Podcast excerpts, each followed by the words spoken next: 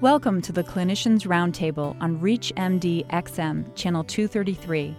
I'm your host, Dr. Kathleen Margolin, and my guest is Sasha Chanoff, co founder and executive director of the U.S. based NGO organization Mapendo International. Mr. Chanoff has made a career of helping people who are struggling to survive as they flee the most dire threats imaginable. Mr. Chanoff has worked extensively with many refugee populations, including Sudanese Lost Boys, Somali Bantus, Congolese Tutsis at risk, Liberians, and Sierra Leoneans, among others. In 2007, Mapendo International will begin construction of a hospital to provide operations and overnight care to the hundreds of refugee war victims of Nairobi. This has grown your, your efforts to help this population medically in that you're looking at building a hospital.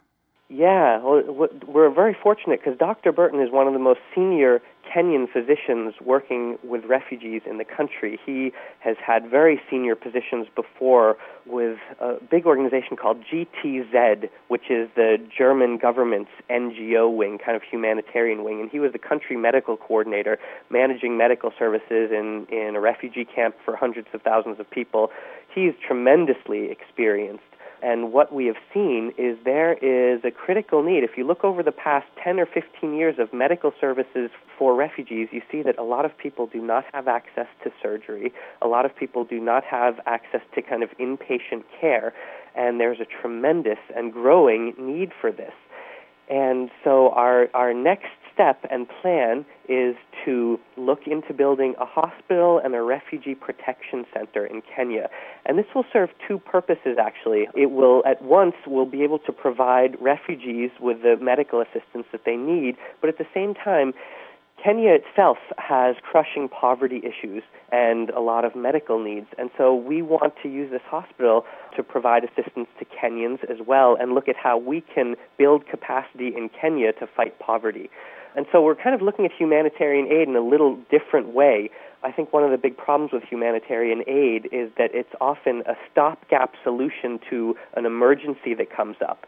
But then, and so you find that tens of millions of dollars are poured into refugee camps to maintain and stabilize refugees who fled their countries. But then you find that these emergencies don't last for six months or a year, but last for two years, five years, ten years, twenty years, thirty years and that that refugee camp turns into a permanent structure.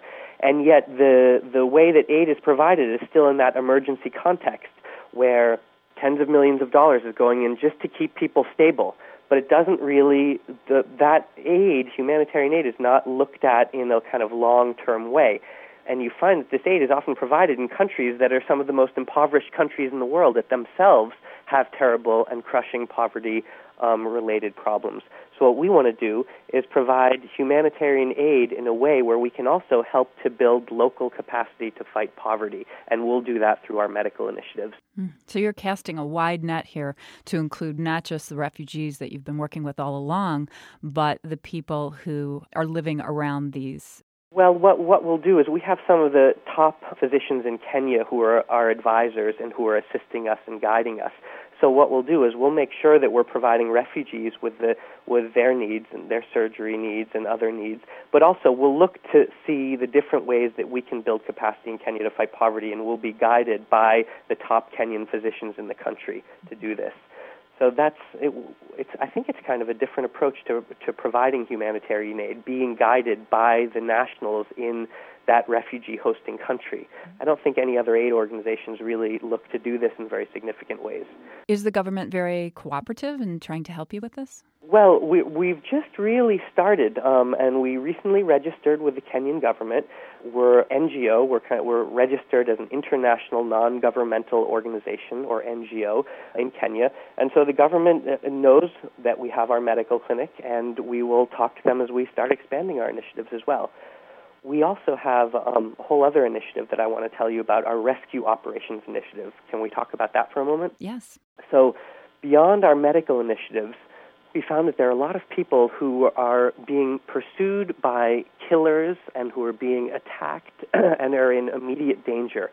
And we have an initiative to get them out of danger. Um, and this started right when we were built, right when we were starting to provide medical assistance. This is actually in late 2004. there was this terrible massacre. What happened was there's been ongoing conflict in the Congo since our initial these rescue missions um, that I was part of in 1999 and 2000. In 2004, there was ongoing ethnic hostility, and a group of Congolese Tutsi refugees fled from the Congo to neighboring Burundi, and they were put into a camp called Gatumba Camp. And on August 13th, 2004, these extremists in the Congo who who were attacking and killing people crossed the border and surrounded that camp and massacred those Tutsis in that camp. It was called the Gatumba Camp Massacre. About 164 people lost their lives and 105 people were injured. Many of these people were Rose Mapendo's relatives and friends. This was her tribe of Tutsis from the Congo. And I remember talking to Rose a few days after that massacre, and she was just devastated because she had lost many relatives in this massacre, and other and and the the people who had survived had gone into hiding in the capital of Burundi, Bujumbura, and in neighboring villages.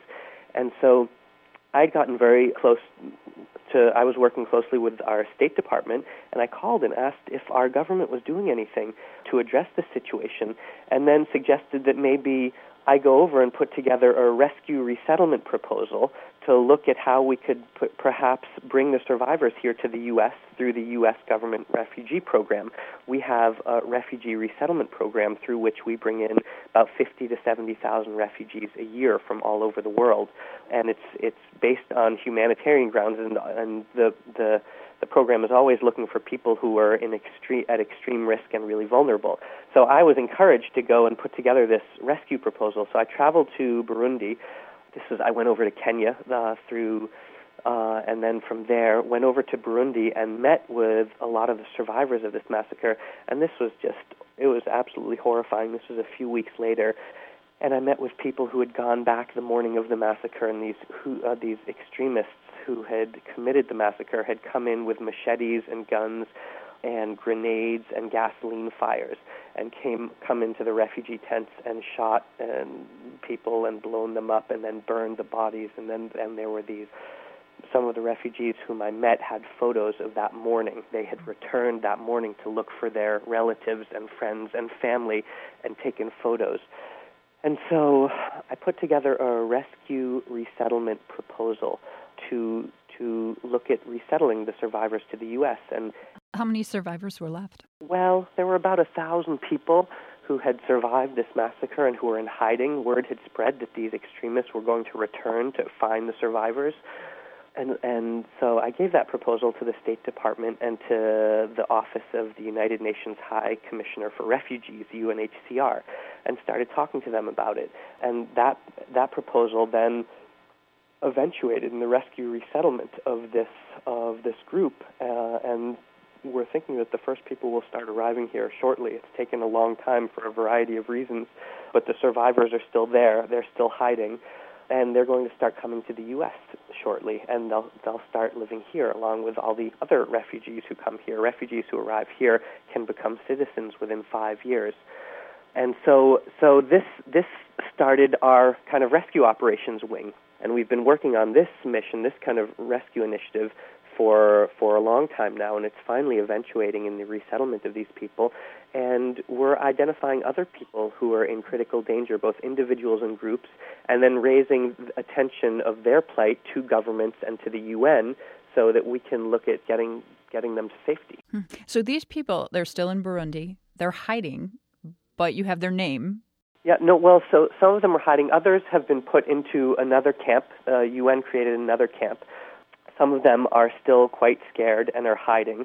And but they were so what happened was after we put this rescue resettlement proposal together, the UN took this and then I worked with the UN to put together a plan on identifying these people and interviewing them. Then they were all interviewed and then there's a kind of lengthy process that refugees have to go through before they're resettled to the US which involves interviews with the Department of Homeland Security and then medical exams and security background checks and a whole slew of a kind of whole process that people go through. So Um, and it started with identifying everybody. So I worked with the UN to put together that kind of identification plan, basing everything on this initial rescue proposal that we put together. How do you determine where they go in the U.S. and, and how are they supported and met when they get there? Well, um, there are resettlement agencies here in the U.S. This is actually how I got my start in, in refugee work. I worked with resettlement agencies that assist refugees.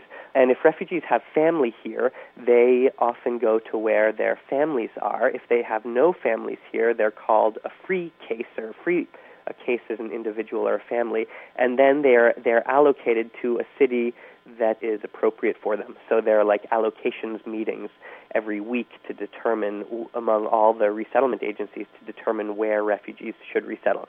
But you have refugees living alongside you there in are you in Chicago? Chicago? Yeah, and and there are many refugees here in Boston and and they, they arrive here and within a year they become permanent residents and then within 5 years they at, at 5 years they have the right to apply for citizenship. Are you aware? Do do these refugees have special needs in terms of uh, health at, that? This this yeah certainly this group of uh, massacre victims, you know, all different different refugees have specific issues depending on what they've been through, but this this group of massacre victims certainly they there are, I think, very significant psychological needs. Needs. They've all been terribly traumatized. Just recently, in December, for the people who were approved for resettlement, they prov- they were given cultural orientation classes. And if you remember, I said that was one of my first jobs when I first went to Africa was teaching cultural orientation classes to U.S. bound refugees. So so in the cultural orientation classes in Burundi in December, people who were teaching them, Pindi Stephen is a woman who works for the International Organization for Migration, and she's the director of the cultural orientation program. She was my former boss. She actually hired me, and she was over there meeting with these people and said that they have been very significantly traumatized and all of them lost relatives in this massacre and family in this massacre Mm-hmm. and it's still very, very present for them, and they're still kind of living in emergency mode. So, yeah, certainly there are significant psychological as well as kind of medical needs of this population. Right. So they will need mental health services when they get here. Yeah, yeah, and and so resettlement agencies. We're actually working right now with a number of different agencies to put together a profile on this group. There's an organization called the Center for Applied Linguistics that is funded by the State Department to put together refugee cultural profiles that can, that are used by resettlement agencies to, to help understand where these refugees come from. So we've been working with the Center for Applied Linguistics to put together the cultural profile on this group. You've been listening to the Clinicians Roundtable on ReachMD XM 233, the channel for today's medical professional. I'd like to thank my guest, Sasha Chanoff, co founder and executive director of the U.S. based NGO organization Mapendo International.